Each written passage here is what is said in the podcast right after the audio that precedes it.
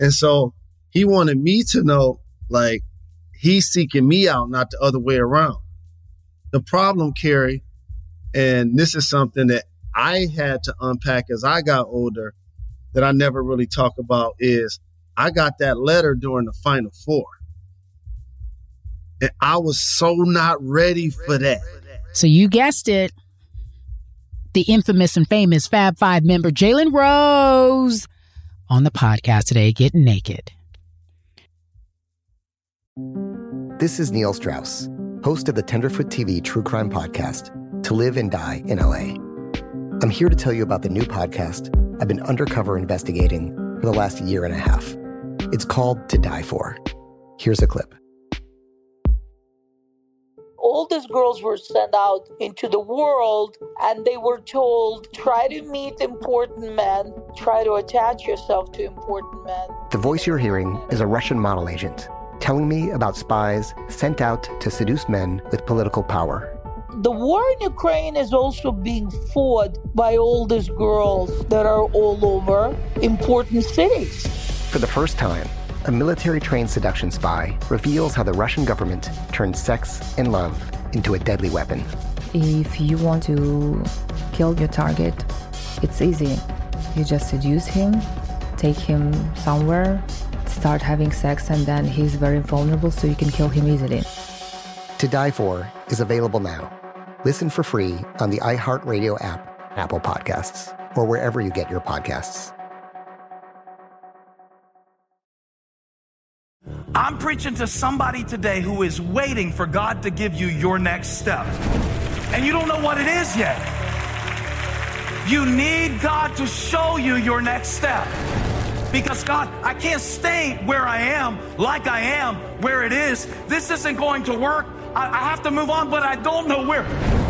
A lot of time you'll use it as an excuse. Well, I don't know how. I don't know where. I don't know what. God, if you show me. God, if you tell me. God, if, no, no, no, no, no. You know enough right now. And if you needed to know more, He would show you. Hey, this is Steven Furtick. I want to invite you to listen to my podcast, Elevation with Steven Furtick. I am here to help you for the battles that you face in life, for the times when you feel discouraged, for the times that you need guidance from God. I want to give you the truth of what He says about you to help you rise to your full potential. Listen to Elevation with Steven Furtick every Sunday and Friday on the iHeartRadio app, Apple Podcasts, or wherever you get your podcasts. Danielle Moody here, host of the Woke AF Daily podcast. We've been with iHeart's Outspoken Network for a year, and what a year it has been. Every weekday, I navigate our rapidly changing world alongside our series of fabulous expert guests. As we head deeper into 2024 and yet another life changing election cycle, Woke AF Daily is here to keep you sane and woke. Woke not just to the latest headlines, but also to the collective power we all have. Woke to the need to build community with those around us. Woke to how to avoid burnout, and woke to the ways we can all find joy in the madness. Make Woke AF Daily with Danielle Moody your podcast destination for 2024 election news and analysis. And tune in to hear the ways I am working to stay grounded amidst it all. Listen to Woke AF Daily Season 5 on the iHeartRadio app, Apple Podcasts, or wherever you get your podcasts. I'm Elliott Connie, and this is Family Therapy. My best hopes, I guess, identify the life that I want and, and work towards it. I never seen a man take care of my mother the way she needed to be taken care of. I get the impression that you don't feel like you've done everything right as a father. Is that true? That's true. And I'm not offended by that. Thank you for, for going through those things and thank you for overcoming them. Oh, wow. Thank God for deliverance. Every time I have like one of our sessions, our sessions be positive. It just keeps me going. I feel like my focus is redirected in a, in a different aspect of my life now. So, how'd we do today? We did good. The Black Effect presents Family Therapy. Listen now on the Black Effect Podcast Network, iHeartRadio app, Apple Podcasts, or wherever you get your podcasts.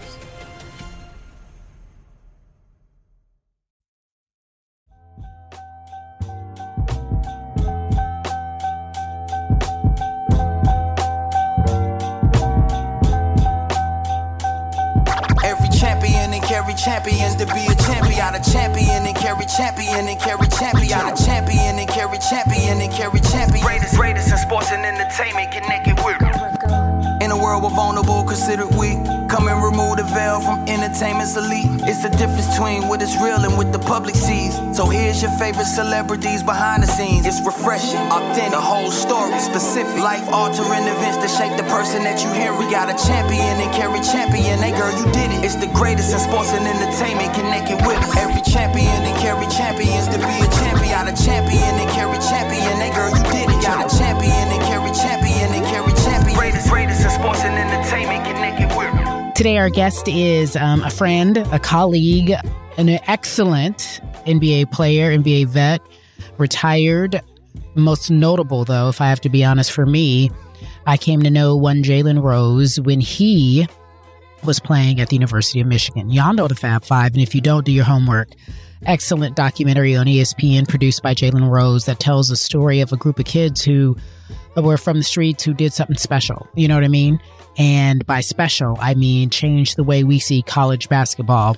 Unbeknownst to them, I believe, in the process, but they were able, as freshmen, sophomores, make it to the championship game. A lot of, I think, a lot of rules were made and rules were broken uh, to introduce them as they were in terms of the Fab Five. But Jalen Rose is just much more than the Fab Five, right? He is, um, he's a good guy. He's a friend, as I mentioned earlier, and I'm I like telling the story of people that I know, but actually knowing more about them. So when I interviewed him, in particular, it was to find out what I didn't know. And his story is layered and deep. I didn't know his father was a number one draft pick. I didn't know he didn't know his dad. I didn't know that there were letters or a letter written from his father that really perhaps affected him while playing in a very important game. I share all this with you all to tell you that this story is special, and Jalen took some time to really get naked for us. And I appreciate you, my friend. We'll pick it up where he starts talking about, you know, what made you? I love to ask that question because we have energetic imprints of our family members on us as we become adults. And he um, has a very special story. Jalen Rose gets naked. I hope you all enjoy. While I'm in this single parent situation, the youngest of four. I never met my biological father, who was the number one pick in the 1967 NBA draft. I always felt like I was more special than everybody else. I used to say that when I was young. I had irrational confidence. Like people see me talk trash when I got to college. That didn't just start then. you know, that I've been doing that my entire life. It was almost a way of survival sometimes in a lot of ways. And so even though we were poor, the entire block, the entire neighborhood, the entire community was as well. So I didn't necessarily feel like it because you get teased about anything anyway. Bumps on your face, being skinny, having patches in your pants, holes in your shoes. People gonna tease you anyway, you know. And, and, and then you realize sometimes people gonna tease you that can also beat you in the fight. So you gotta you gotta accept it and live to see another day. And so for me, it was about survival. It was about having a goal of trying to take my family out of the neighborhood. I never liked having kerosene heaters in the house. There were certain some there were certain winters where we didn't have heat and I boiled water to wash up, that type of thing. But it didn't feel abnormal because we weren't the only family on the block that was required to do that. But I definitely was, I always felt like I was driven to do something special, but it take a long time to get there. If you didn't have to boil water growing up, then you're not a real one and you can't be on the podcast. Okay. no doubt. No doubt. I toast to that. No like cheers. Like if I don't fuck with that. you if you didn't have to no boil doubt. water. You too fancy exactly. for me. Mm-hmm. Correct. What I have noticed about you is your incredible and I don't know if it is a personality that that you've learned growing up, but your incredible way of connecting people. As long as I've known you, you've always been a connector. You've always been easy.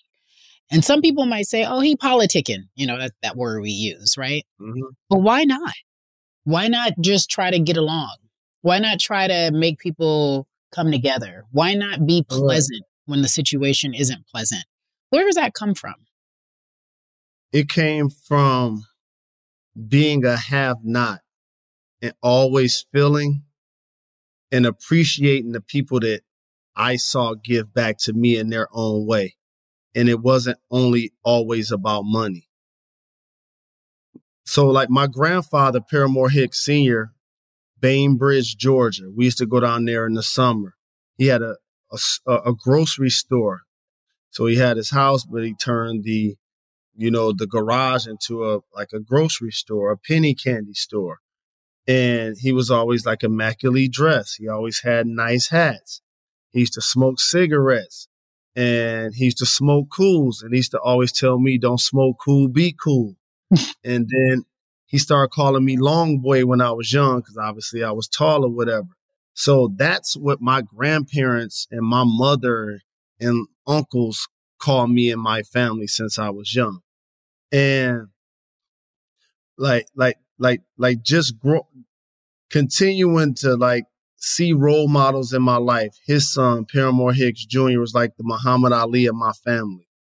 He worked at the plant 40 plus hours a week. I'm to get this double time. I'm to work Saturdays, but he also was a great artist. He was the president of the bowling leagues, the president of the community block club. Like he was that person. Drive past the house and check on everybody and bring food at night. And so I had those people in my life. I had an older brother. I had two older. I have two older brothers, and and so I I, I have a really great family dynamic. I had a great high school coach, and Perry Watson was like a father figure to me. And Ed Ed Martin, you know, during the five Five years, his name took a lot of slander. But for those that don't know, like the money that he ended up getting was because he worked at the plant and he got an eye injury. And that was his settlement money. And he was basically somebody that was just trying to influence young people in the community 10 years before I ever got to Southwestern. So like seeing other people give, and I'm I don't talk about it a lot publicly, but I have a tattoo to say God's favor. Like my faith is really strong. And we joke as black people that our faith had better been strong after 450 years of mm-hmm. slavery and all of the mm-hmm. hymns and all the stuff we've gone through, right? But my faith is really strong. So I think all of those things kind of carried me to the point where if I had something to give back, I was willing to do it. And it just, as I started to be able to give back more, I tried to do it more responsibly, but also try to do it where it could be meaningful you mentioned you mentioned the male figures strong male figures in your life but you also said your father wasn't there you never you never met him. Is that as of late? Have you met your father? So jimmy walker died in the late 2000s i believe it was 2007 and i went to his funeral with dave bing they were backcourt mates with the pistons.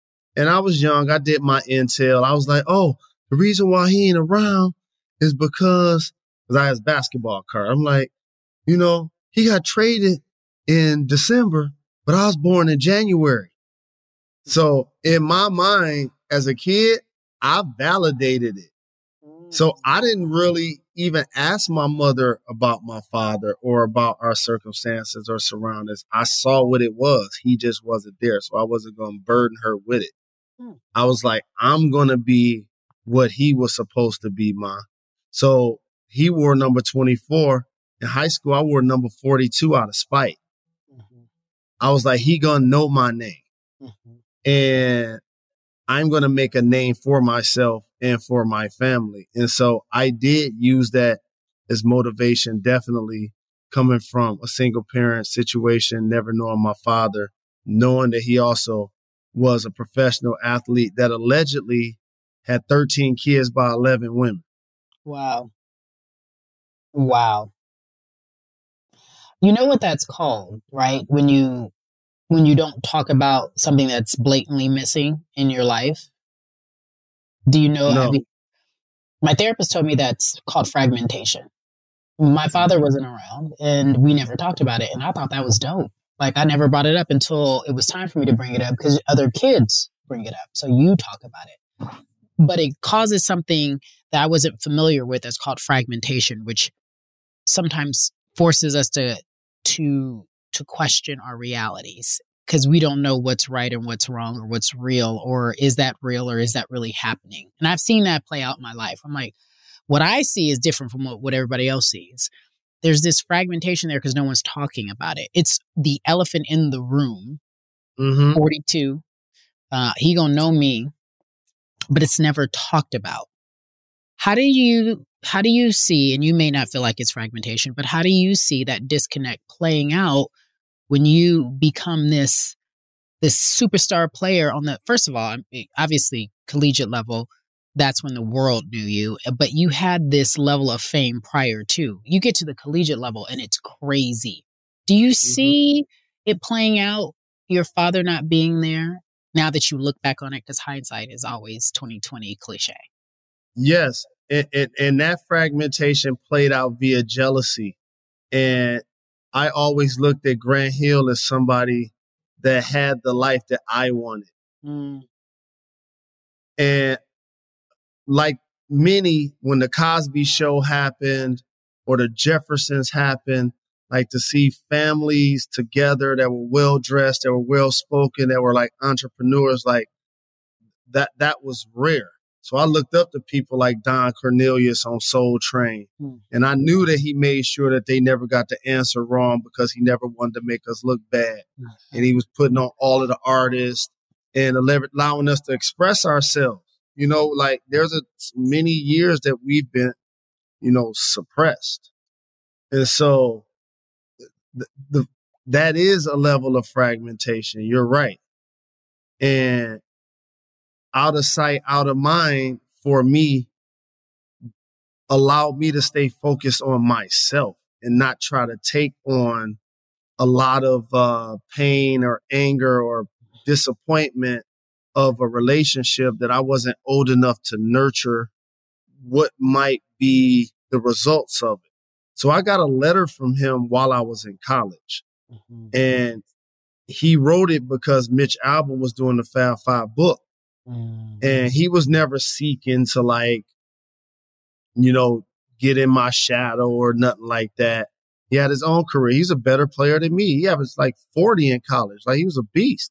And so he wanted me to know, like, he's seeking me out, not the other way around. The problem, Cari, and this is something that I had to unpack as I got older that I never really talk about is I got that letter during the final four. Mm.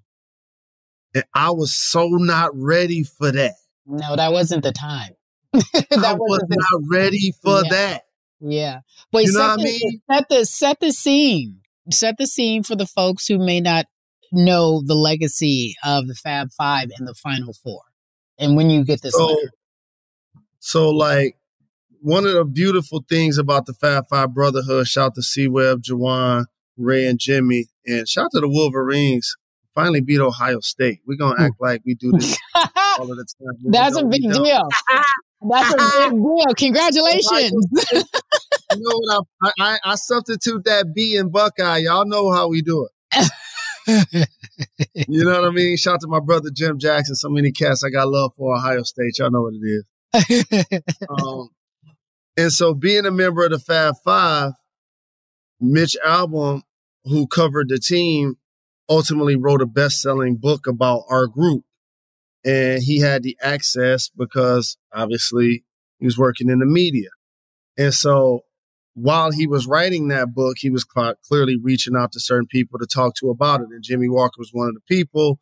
He reached out to Jimmy. Jimmy didn't necessarily want to do it. But Jimmy wrote me a letter that said that he did it and da da da da. But anyway, Mitch got the letter and he gave it to me the night before the game.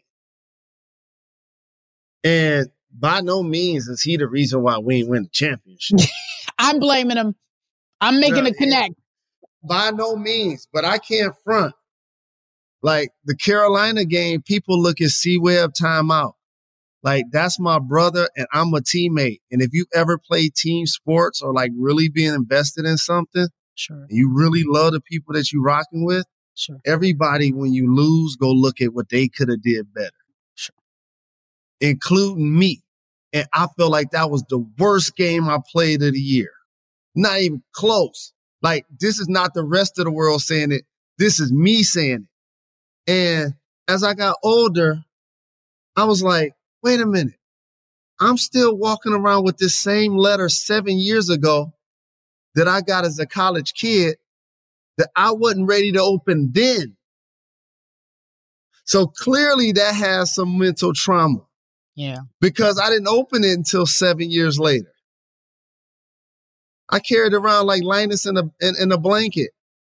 Like just with me everywhere I went, just kept it, kept it in the backpack, kept it in the stuff, kept it with me, with me, with me, with me, never opened it. Yeah. I ain't opened it until I was in the league. And I was like, you know what? I'm about to I'm about to read this. It was the last dance year. That was the year I actually I actually read it too. Mm-hmm. And what happened? And in the letter, he just let me know that he wasn't trying to ride my coattail or nothing like that. That he was proud of me. It was all. And we kept some dialogue. And I I told him I was going to try to come see him. I never tried to. Uh, I, I wasn't able to go see him, and ultimately he ended up passing. But I did get a chance to tell him I love him. I, I'm, I'm grateful for him. That you know, he gave me the basketball genes and him not being around gave me the motivation. It gave me the courage. Do you know how um, much pain I hear in that statement? I'm pretty sure it exists. So people see me now, right? They like, he got veneers now. Yeah, these four veneers. yeah, veneers. I got them as soon as I got drafted. You look, this you look good. You look good. You look good. and, and, and, you know, he growing his hair out. Like, I look back at pictures of me when I was in college. Bald head, bumpy face, bad teeth, Jalen. Like, he was hazardous to my health. What do you mean? Like, why was that Jalen hazardous to your health? Bec- because he he had no filter, and he was uh he he he was willing to be reckless, and he was also willing to not only do that for himself, but definitely willing to do it for the people that he loved. Like that's that that's just that that that was just the nature of a young angry person that I was. And I think back to this interview that we had when we was about to play Duke and we was all sitting there. Mm-hmm. And I was like, I don't have a fresh cut. Like I'm broke. Hmm. Like I don't even want to do this right now. I don't You even feel like That's not even what you should have been worried about. right. Like to be honest, I was like, I don't even feel like doing this right now. Mm. And it was the one when we like, and you hear it, and I said, I said, Oh, what up, Detroit? Can't get a fresh cut every day. You know what I mean? Like that was the insecurity. I was broke, couldn't get a fresh cut, and like I'm on national. I'm on the big stage. So yes, I I look at my younger self and I do see his anger. I do see his pain and frustration with family, with society, and all of that. And so I, I'm I'm s- I'm so very fortunate that I've been able to mature and over overcome a lot of that anger and that hostility that I had in my head and my heart. And also the way that the men in your life that were in your life poured back into you. You know, Yes. the way in which how you describe your grandfather and how people took care of you um, and showed you things that you remember. I see that playing out because I met Jalen, met him, knew of him way before, but met him uh, when he was a, an adult. Um, Mm-hmm. You what you? I don't know if you remember this. I th- I often told you. Do you remember the time I met you at the bar with my homegirl and you was trying to holler at her? Remember that? before I before Tell I got to, before- scene. he said, here's the scene. I'm out with my homegirl in LA. We're in downtown, I think, and maybe you were already working at ESPN, but you weren't, you know, Jalen Rose, NBA analyst at ESPN, but you was an analyst. And my homegirl comes in, she was bad. Like she's bad broad. And I remember. Oh, okay, there you okay, okay. She was a baddie, probably like six one, light skin mix, you know, yo mo. And and we all sitting there, and I was working at the tennis channel at the time, and we were talking, and you was at my girl, like at her, but real p- respectful, not inappropriate. I don't have a disrespectful story. And I was like, yeah, no, we're going to tennis channel. I bet y'all probably work at ESPN soon. And he's like, mm-hmm, good for you. Like, kind of like, okay, how many broads I meet telling me that's where they're gonna work, and that, and and and then and then you and my friend exchanged numbers. I don't know whatever happened. And she wasn't like a close friend. She was just some somebody I was hanging out with for a couple of years. But Mm-hmm. y'all exchanged numbers and y'all hung out, and he was real smooth with it. He was just like, so let me know let me call you. Would you, you know, you know, so real smooth with it. And she was trying to, and she was trying to act like she wasn't excited, but she was excited. She went to the bathroom. She was excited to talk to you. She's like, "Oh my god!" Da, da, da. and I thought it was, I thought it was cute. I felt away. I felt away because you ignored me, but I was like, my ego, my ego was big as hell. I was like, I'm bad too. Shit. I know I ain't light skinned with good hair, but still, I'm cute. And she probably was just sitting the closest. That's all. don't try to smooth it out now. And then, which was great because to me, I think God works in mysterious ways because I didn't get to experience you like that. I'm pretty sure you didn't even know who that is. I don't remember her name either at the time. But the reality is, is that I got to meet you in a real full experience way when I Mm-hmm. worked with you and there wasn't none of this awkwardness like oh we might have hollered I might have might have hollered Right. at another you Right. know so it all works. It worked out perfectly. Um, but I do remember thinking, what a nice man. Cause you know, you meet, you live in LA, you meet athletes all the time. And then it's not always the best story. You meet famous people all the time. It's not always the best story. But I remember you being like, good for you. Try it. Like encouraging. That's why I said you always have the ability to be kind no matter what. And you should always know your surroundings and your circumstances. So for that, I appreciate you. Whether people want to believe, like, because I do know that when we're really kind, people don't want to believe it. We always want to think the worst. We think there's some agenda behind people being kind. And that's just not the mm-hmm. case. Mm-hmm. So then here you go. You are coming off of, I think, arguably, if not the most defining moment in college sports. What you all did with the Fab Five really redefined what college athletics look like for basketball mm-hmm. players, for black men specifically. Very, very similarly to what Allen Iverson did for when he decided to change the face of the game. People develop when you don't live up to that level of excellence, or people say you haven't lived up to that level of excellence, i.e., for you not winning the national championship, people develop habits. They either have like, they try to medicate their way through the disappointment, whether that be mm. alcohol and drinking, or people lie and, and create different realities. How did you cope with not winning? Did you have to medicate? I mean, yes, you went to the league, but did you have to medicate? Did you have to find a way to cope with what wasn't? No matter how popular you guys were, at the end of the day, you know, mm. everybody want to win it all. We're competitors. We mm-hmm. want to win it all. Correct. So, as I mentioned, I'm from the northwest side of Detroit. I was born in 73, raised in the 80s during the Reagan crack era. Yep. And a lot of cities, clearly the entire nation and urban communities um, were affected, and, and, and Detroit were, was hit hard, if not just as hard. And so I've been hardened by my upbringing.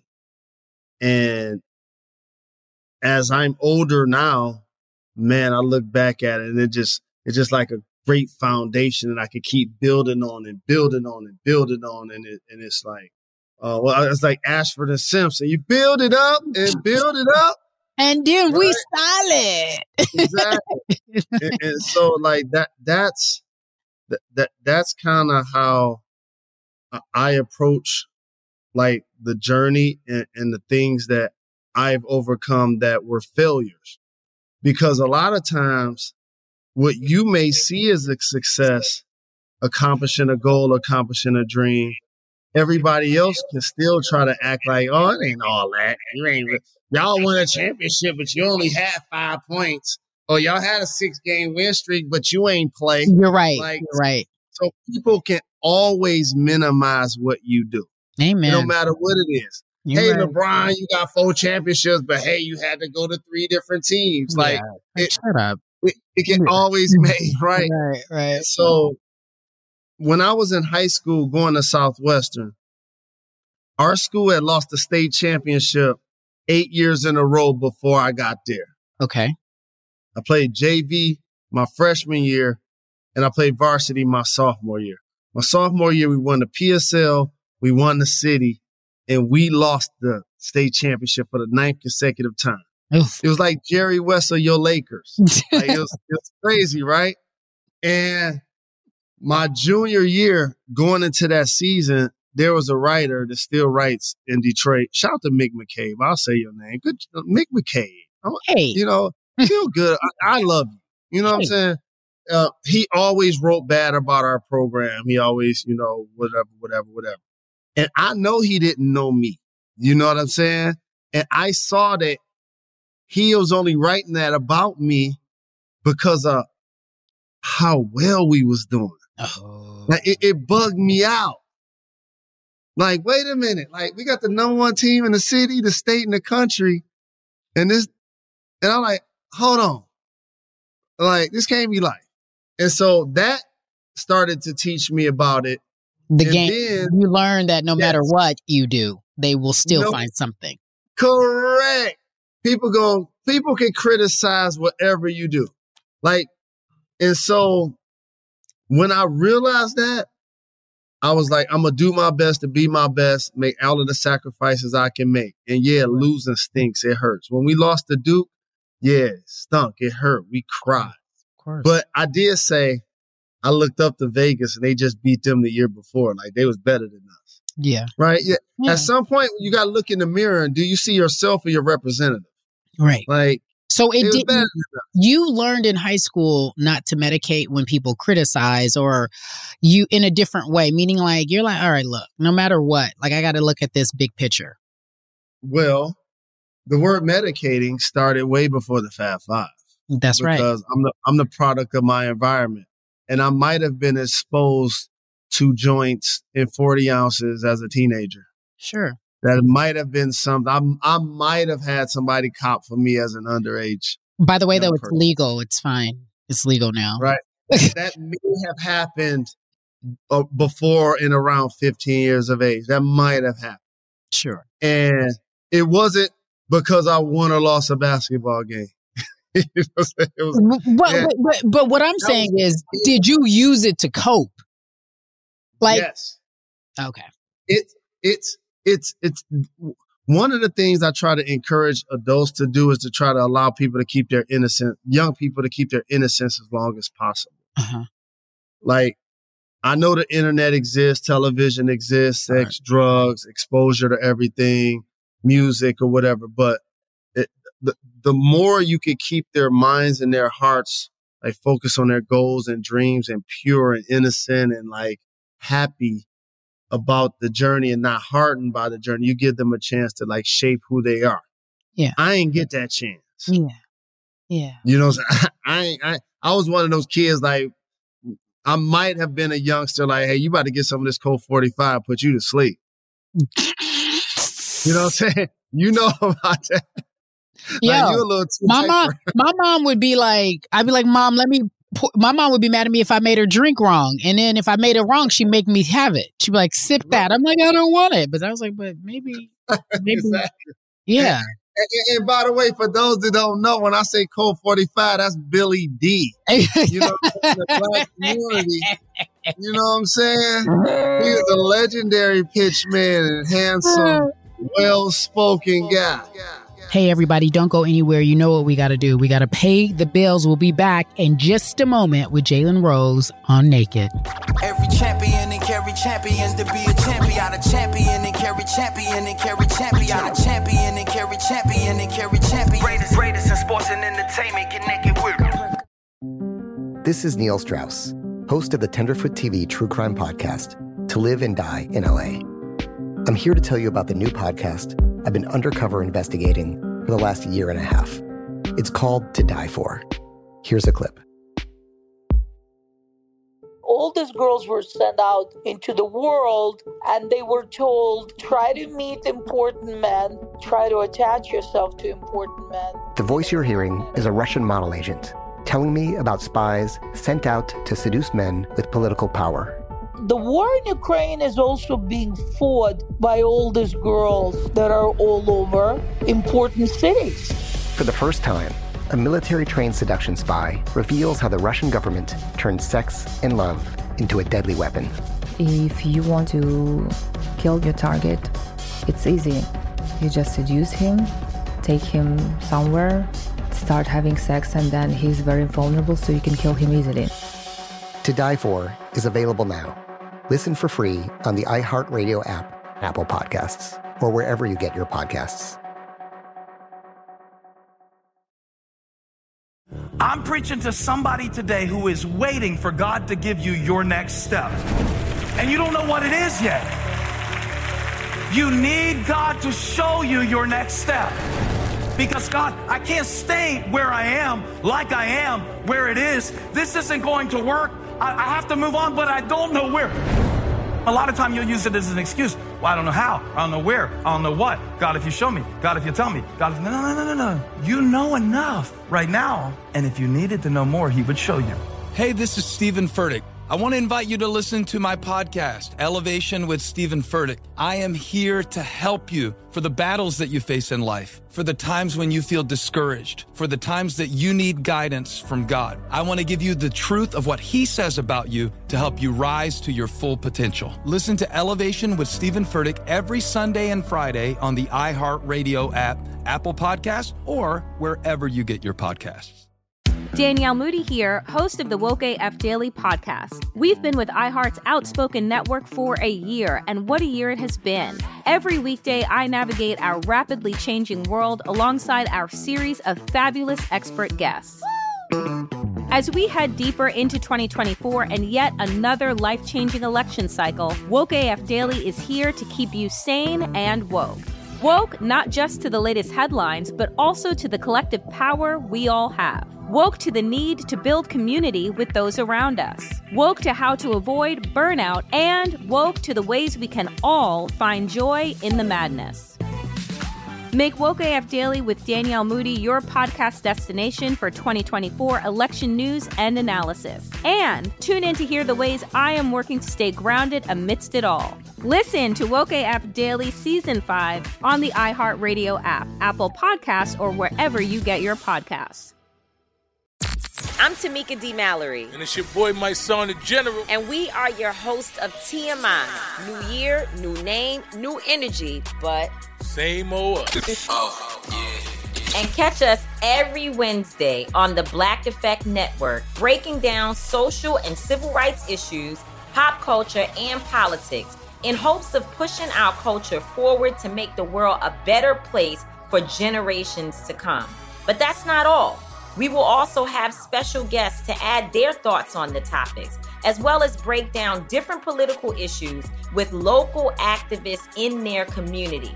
If you like to be informed and to expand your thoughts, listen to TMI on the Black Effect Podcast Network, iHeartRadio app, Apple Podcasts, or wherever you get your podcasts. That's right. Every champion and Cari Champions to be a champion, a champion and Cari Champion. That girl, you did it. Got a champion and Cari Champion and Cari Champion. Greatest, greatest in sports and entertainment. Connected with. Hey, everybody, thank you for hanging in there. I got to pay these bills, as I often say every single week. Uh, I'm glad you stayed because Jalen tells a very beautiful story. And I think this will help you understand who he is and how he moves. Jalen, what's up? The beauty of your story as we talk about what what didn't happen is what you did make happen. Like you know i was there i'm old enough to remember when you produced a beautiful fab five doc.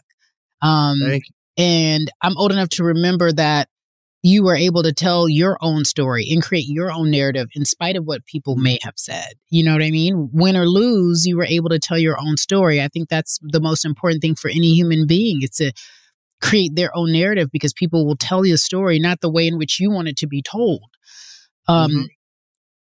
And I remember thinking, what a wonderful, beautiful accomplishment And for someone who lived through the Fab Five era and had my Mm-hmm. Michigan shirt from Target, I used to be like, y'all made y'all made paraphernalia popular. My mom's like, why you want a Michigan shirt? I was like, because I'm gonna go there. She's like, no, you're not. I was like, okay, that won't be happening, but okay. But the point of the matter is, is that it was cool. It was popular. It was, you know, I, I was proud of you, you know, as a colleague, but also as somebody who came full circle.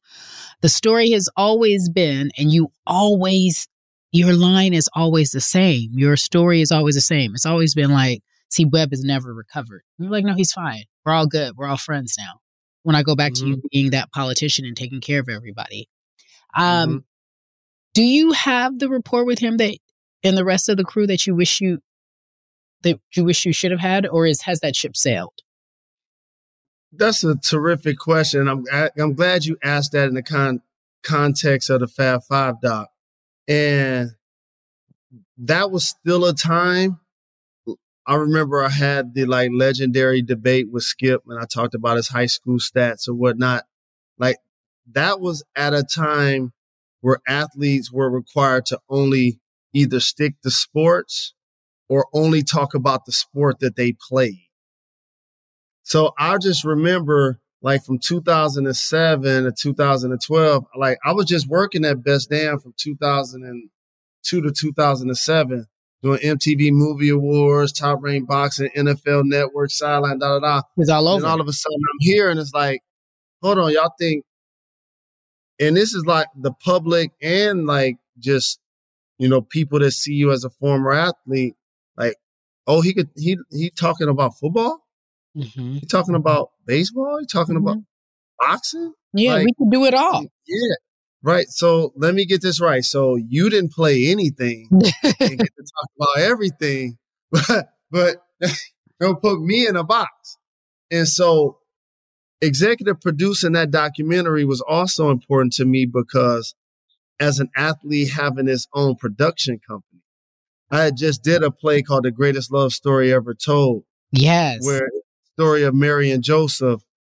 And it was around the time where Ch- Tyler Perry had started his Chitlin Circuit um, stage plays. And so I I was taking pride in doing a lot of things that athletes are doing now that seem normal. Not clearly that I was the first. I mean, Shaq was doing movies. I mean, Mhm. Fred the Hammer Williamson in the 60s and Jim Brown was doing Mhm. movies. Like, by no means am, uh, am I the first, but like, doing that documentary meant that. So hiring Aaron Cohen, who now has gone on to do multiple projects with ESPN. Mm-hmm. Jason Hehir, first project he did was Fab Five Doc, Mm-hmm. and he just crushed it with The Last Dance. Now he's he's turning down work. Yeah, he's like, I'm And busy. so hmm I turn around and say to them like, so I ain't got another project. You know what I mean? And to answer your Fab Five part of it, I had two endings.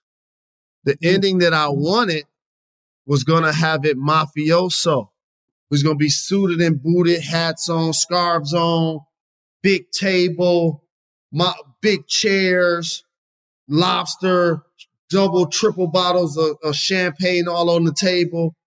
Like we won the game of life. Mm-hmm. That's what I wanted the ending to be. Mm-hmm. If we weren't going to get a current interview from C. Well, then it ended up being what it ended up being. Mm-hmm. And so, in theory, over that 10 year period, I mean, we can't hide the fact that y'all ain't seeing us in the front row at the Piston game. You know what I mean? Y'all ain't seeing us in the Right. front row at the Michigan game and Juwan coaching. Right. So I can't act like it's where I thought it would end up currently. But what I will say, it's a lot better than it used to be. Okay. And I see a time in the near future where we'll get in the same place at the same time and break bread uh, as brothers and talk about the things we like and don't like. And hopefully we'll get past it and break another barrier. Um, because like we've invested so much in each other Mhm. and the public and so many people have invested so much in us. Mhm. And I know what it looked like to see your favorite group break up. I remember EPMD broke up. Yo, oh my God. OutKast, like Yeah, what? are my guys. Fugees. Oh my God. You know what I mean? Don't listen. Let listen. You like how y'all gonna leave? is New Edition. Oh my God. This is affecting my life. Ice Cube is leaving NWA. That changed Oh. my entire world. That that crushed my doing to me? entire world. right? Right? So I know, I understand how it's important for the public and the culture who made us. Right? We didn't even want to be called Fab 5 Mm-hmm. We wanted to be called five times. that was a dumb name. Uh-huh, Like the uh-huh. public was right.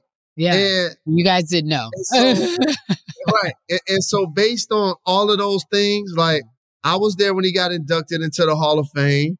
I was happy to go support him type of thing. And hopefully we can be in Ann Arbor to support Juwan and the team soon. you know, it's uh this world what's the here's the here's the thing. When you when you guys are cuz you guys were kids. Kids. Like we we don't we forget, especially when you when you're calling games these these you're kids. You don't grow up men especially, no offense. Y'all don't grow up till much much much later in life. I'm not even talking about in your 20s, maybe your 30s, you know what I mean? S- kind of getting it in your 40s. So you take these kids and you put them in these positions and they can't mm-hmm. process a lot. So it's hard. And if you're not doing the work to understand what's going on, I don't know C-Webb, but I I I I feel like I see a lot in him. And I see a lot of disappointment and rage and sadness and what about me and and I deserve and a lot of I am, you know, and that happens when you feel like you have been treated unfairly in life, which brings me back to what I have been able to see you do with the cars that you have been given, which is a beautiful thing. Um, and it's and it's and it's rare as a black man to see you to prosper in that way. And then they get then you then you get the the naysayers who who who will try to say, oh, but he didn't. But he, like you said earlier, they're always finding something wrong. Do you have any regrets about your professional career and how you handled it on and off the court? And regrets may not be the word. Do you have any redos? Do you have any redos in your professional career as a basketball player, not as an analyst, but as a basketball player that you would rather do again? Uh, uh, um, redos, I definitely would have won one championship in college. Definitely would have won one in the league. Um, but what does that re- do when you win a chip? What does that do? What? Why would that be a redo for you? Does it solidify your legacy? Does it make your words more powerful when you talk on TV? What? would no and no and no no no I, I, i'm glad i'm glad you deciphered that and i have an example for that Okay. and his name is scottie pippen you ain't lying. And I want As Scottie, if you're we talk listening, stop talking. Go ahead. if, as much as we talk about winning at all costs You right. and how it seems to be the thing that's going to make us the most happy and i know some of that's out of his control because when people rapping about you in songs and they ain't necessarily rapping about you but they rapping about somebody to carry your name like you can't control that but either way he reminds me that just winning championships doesn't necessarily make you happy. Mm-mm. And I'm glad you asked the question that you asked because, in theory, no. Winning those championships does not validate me more to myself. It probably validates more me more to some people who gonna shallow look at me shallow like a jock anyway Mhm. and, and put me in that box. But it, it it's just a sense of being able to see your hard work and the journey that you've accomplished to get a chance to compete against the best and the best, to have that crown and achievement. It's more it's more for that reason Okay. than it is for like people to pat me on the back because all people to turn around and do is say, all you want is one. Like, yeah, you ain't got. You only got one. You're like, damn, that's one more than you. That's one more than you, dog. Yeah. right. You are now um, working at ESPN and you have been able to take yourself. I remember you even t- explaining this to me and telling me how the journey started for you, what you were doing, and how you, like you mentioned earlier, freelancing, working all these different places. And then you work yourself into the spot, the position where you want to be, and you find yourself on all these different platforms and you're, and you're living and you get to the point where you're like the face of countdown and you're doing all these different things jalen and jacoby get up you get these big deals and then you find that the business is the business. What's your overall takeaway of because for me it was different. I came in as a journalist, and you know what my my story is, and I've shared that with you personally and professionally. But you know, I had to walk away because I had to find my worth and find where I've where I felt mm-hmm. appreciated, mm-hmm. as we all have to do in all relationships. Mm-hmm. What's your overall takeaway when you look at from the moment you started your your analyst career to where you are now? Also including the moments when everybody loves you and you got a pilot on ABC and you acting in it. You know what I'm saying? Good job, by the right. way. But take like all of that, like all the things that you've been able to do, and then where you are now. I see ebbs and flows. I see highs and lows, but I see you staying consistent. How what's your biggest takeaway of this this post NBA career now working as an analyst? What are you giving that information out? Right. So my biggest takeaway, and by the way, congratulations on everything you accomplished. Thank you. Then and now. Thank you. Like to to see you, Jemele, Michael Smith, people that I consider family, brothers and sisters. Yeah. You know, I work with Michael on Numbers Never Lie before it became yeah. his and hers. Jemele's from Detroit. Like that's family. And you talked about your relationship with me as well.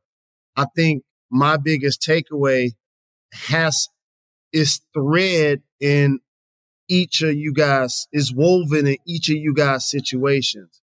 It's continue to fight for my voice. Mm-hmm. And what ends up happening is there are times when I need to go to work and do countdown on a Sunday afternoon after like understanding what just happened with Breonna Taylor. Mm-hmm. And I'm just like sweating through my shirt. Yeah. And we've seen the political cycle change from a lot of more of stick to sports when Colin was taking the knee to like when the presidential cycle kind of changed yeah. and it became a lot more divisive. It became like it, it, politics immersed itself so much into sports that we couldn't even act like we were ignoring it anymore. Yeah. Yeah. Right. Yeah. And so, uh, as uh, uh, as somebody that my culture has named their kids after me, and I don't know a kid that's not named Jalen. I don't know. I don't know a kid that's not named Jalen. Sorry, side note. right. I don't know a kid that's not named Jalen. Go ahead. right.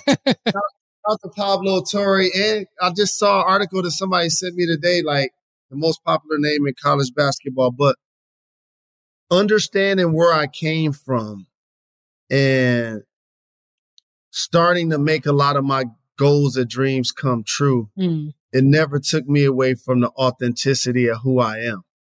And I make sure that those don't get separated. Yeah. And I don't have to tell you that's the toughest thing to do. I'll give you a perfect example. The Kyle Rittenhouse verdict came out. Yeah.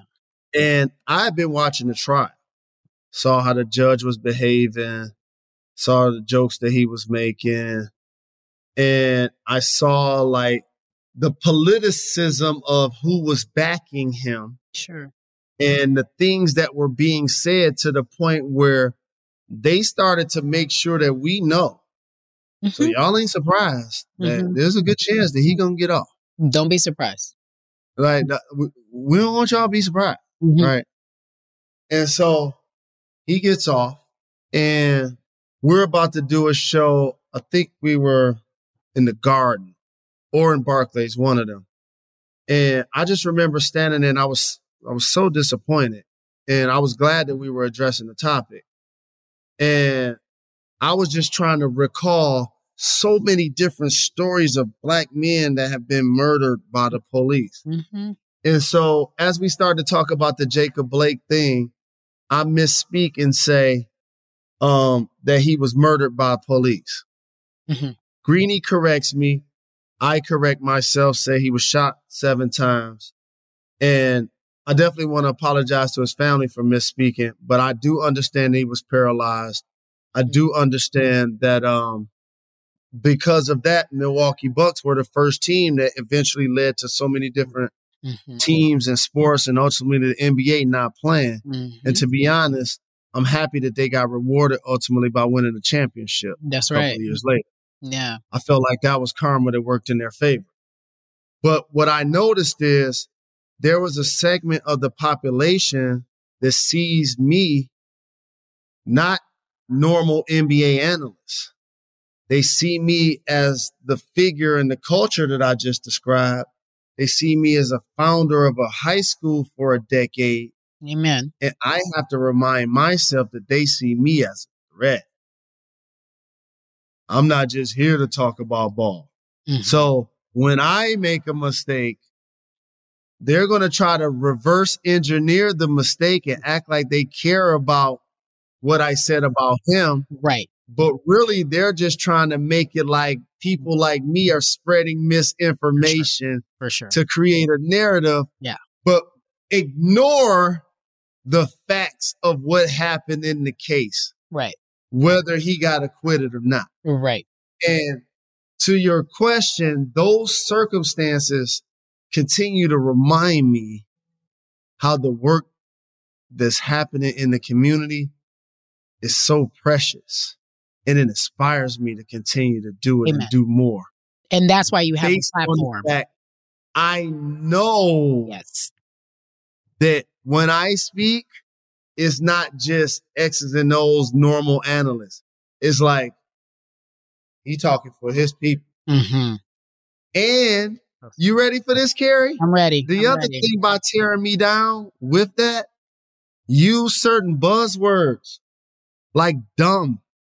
Oh. So just think about this now. As an honor roll student in high school, I made the dean's list in college. I graduated from the college. I'm a founder of a school. I'm a best-selling author. Mm-hmm. I currently write a column for the New York Post and do a podcast called The Renaissance Man. So if you can try to paint me as dumb, you then try to elevate the journey of the people behind me, and then you can now roll that same thing, rinse and repeat over to the people that look like me. But we're not going for that. Mm-hmm. And so that's what I continue to learn. And I know I get it. Like, eh, like, like, I guess if, if, I guess if I was a woman, I could say that there are times, unfortunately, that I see in the industry that as they start to get older, their bodies change, the, how their fashion changes, da, da, da, they may not be the flavor of the moment. For people like me, wearing a goatee and saying, arrest the cops that murdered Breonna Taylor, Mm-hmm. like that don't necessarily endear you in a lot of spaces. Mm, yeah, of course. Well, I don't think Right. I don't think that speaking truth to power endears you to anybody. I think sometimes it's a necessary Mm. evil, like washing your own clothes, because I don't like to wash. Mm-hmm. I wish somebody else was doing point. that. But it's a That's a necessary evil. Speaking truth to power doesn't endear you to anybody. Woman, man, child, boy, girl.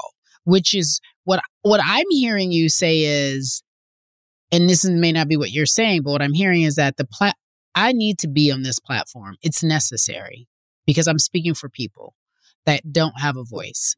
And if and also, yeah, and also to be honest, yeah, not many people that have my background that you could take them to the chapel, you could take them to the block, you Sure. could take them to the White House. Sure, sure. You, know, you want to go to barber shop? You want Sure. you, you you want you want to go to the tailor? Like where you want to go? You want you want to go to school? Like wherever you want to be. wherever you want to do.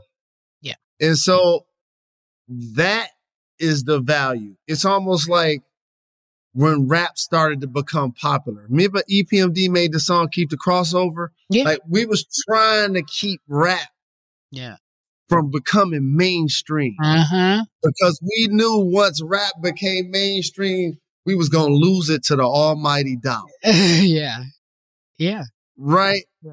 And so that is the that's the importance for me is if I'm able to continue to maintain the way I've been able to, I know I can be that credible voice that may not always, you know, get uh I guess uh, appreciated by mainstream America, Yeah. but I know I'm speaking for the For- for people sure. that look and sound For like me. For sure. For sure. And by the way, though, Jalen, you said something about like, you know, getting older and changing and different to women. Like I my hope for everybody in this business to who who does what we do is to watch that we can watch them evolve. Like if I'm still talking about the same that I was talking about and trying to dress how I dressed when I was on first take, I'm an idiot. If I'm still trying to sell sex, I'm an idiot. Like that don't work. We've seen we have colleagues who have gone way beyond that and they still selling sex. I'm talking about men and women. If they still doing that same that same shtick 20, 30 years later, I don't care how much money it's making you, you're an idiot. And you're really mm-hmm. not for the cause, you're for the fame. And so you have mm-hmm. to realize that as I've watched you evolve and and transition, it's a welcome transition. It's a welcome transition and it allows you to live in a lot of different worlds where you are very impactful. Everybody can't live in a different world. Like you just talked about all the places you can be and where you can live and everyone thinks they can do that. Everybody can't do that.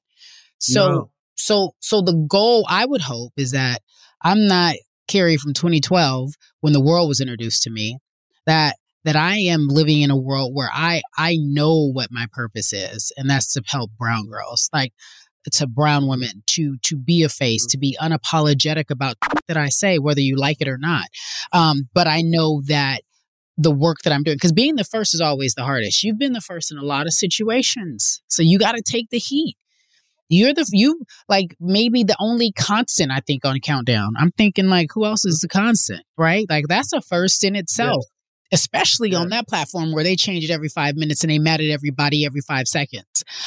And know that when people come to you, they're trying to be you or some form of you. Like I mm-hmm. know that these girls are trying to be some form of me and what I used to be, right? Mm-hmm. And but but know that what you're doing is defining so much for so many men. I had a conversation with Draymond the other day. He told me some stuff you said to him. He was like, "That's my dog." I was like, "Right?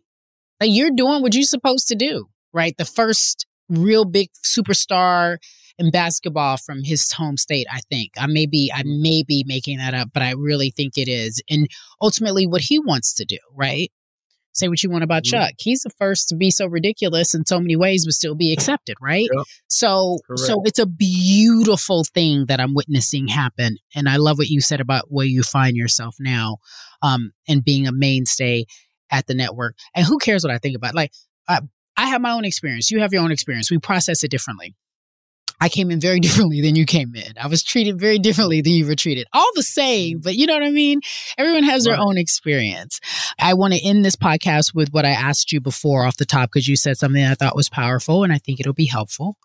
Do you ever find yourself because what wasn't present in your life doesn't necessarily determine who you are because you've made the best of it. But do you ever find yourself wishing you could have had a conversation with your father?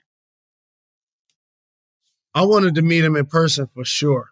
Like, it's one thing to be able to talk to him on the phone, and I'm glad I had that peace and be able to tell him that I appreciate him, I love him, and I don't have any hard feelings.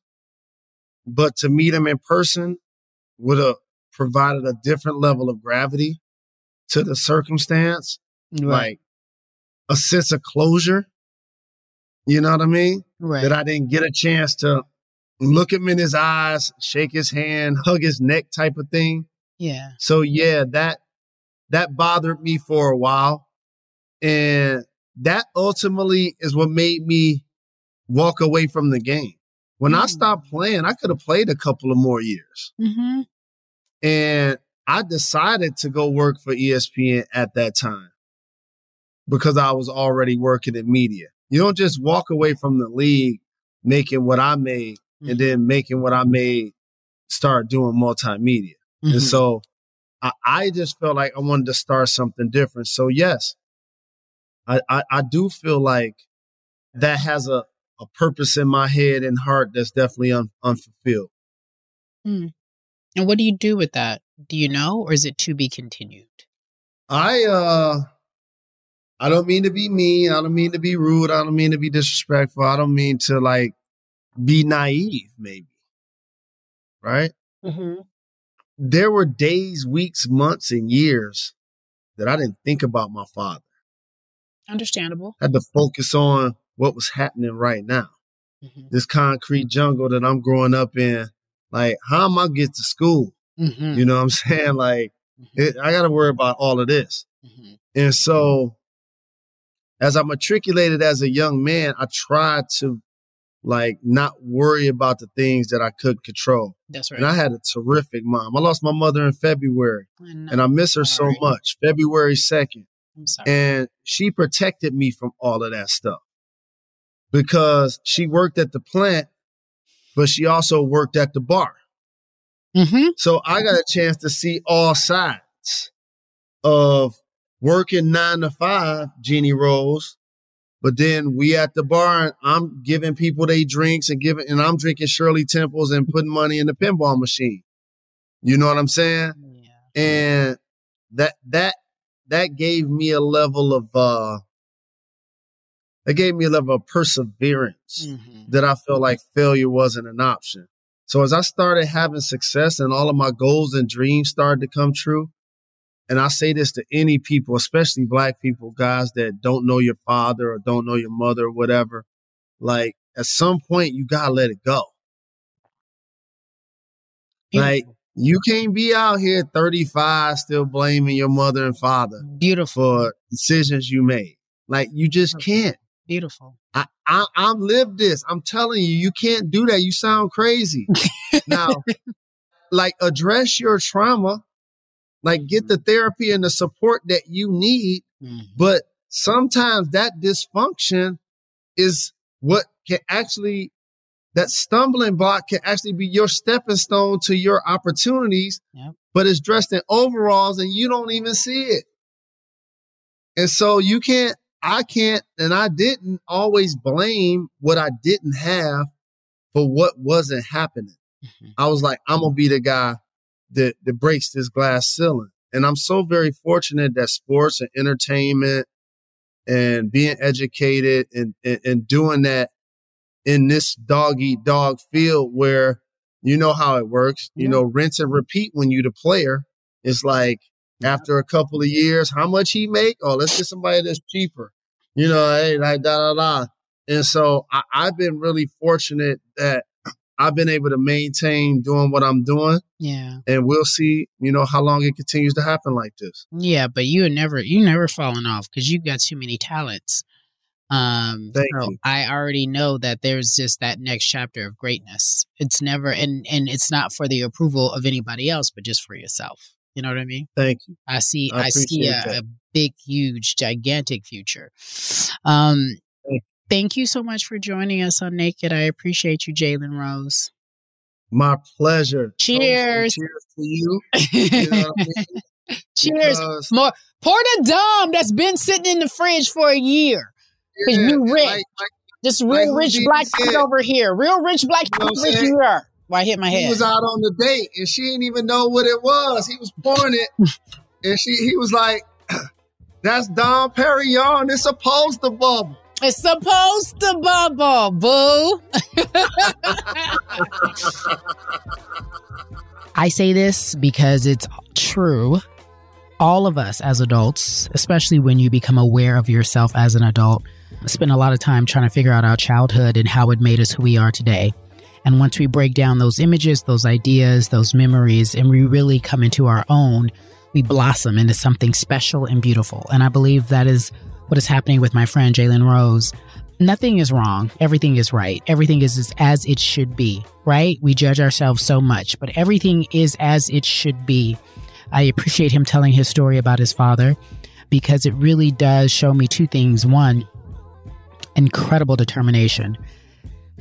He has been able to succeed in spite of because of the images that were in his life, his mother. He talks about that. He lost his mother recently. I know that had to be painful. And again, I'm sending you so much love, my brother. I'm sorry. But then look at what he's been able to do. He's the guy that I know as an NBA player, as a veteran that is giving great analysis on ESPN. There's the actor in him that I'm pretty sure that he has yet to talk about. But I love that he is so much more than what we see on the surface. I say that for you all as well. There's so much more. Don't be afraid to go out and show people who you are. Don't be afraid to make mistakes. Don't be afraid to be like, I don't have it. It's so beautiful to be authentic and true and naked. We spend so much time pretending like everything is okay, myself included. But I'm glad Jalen took some time today to share his story. We're back next week. I appreciate y'all's support.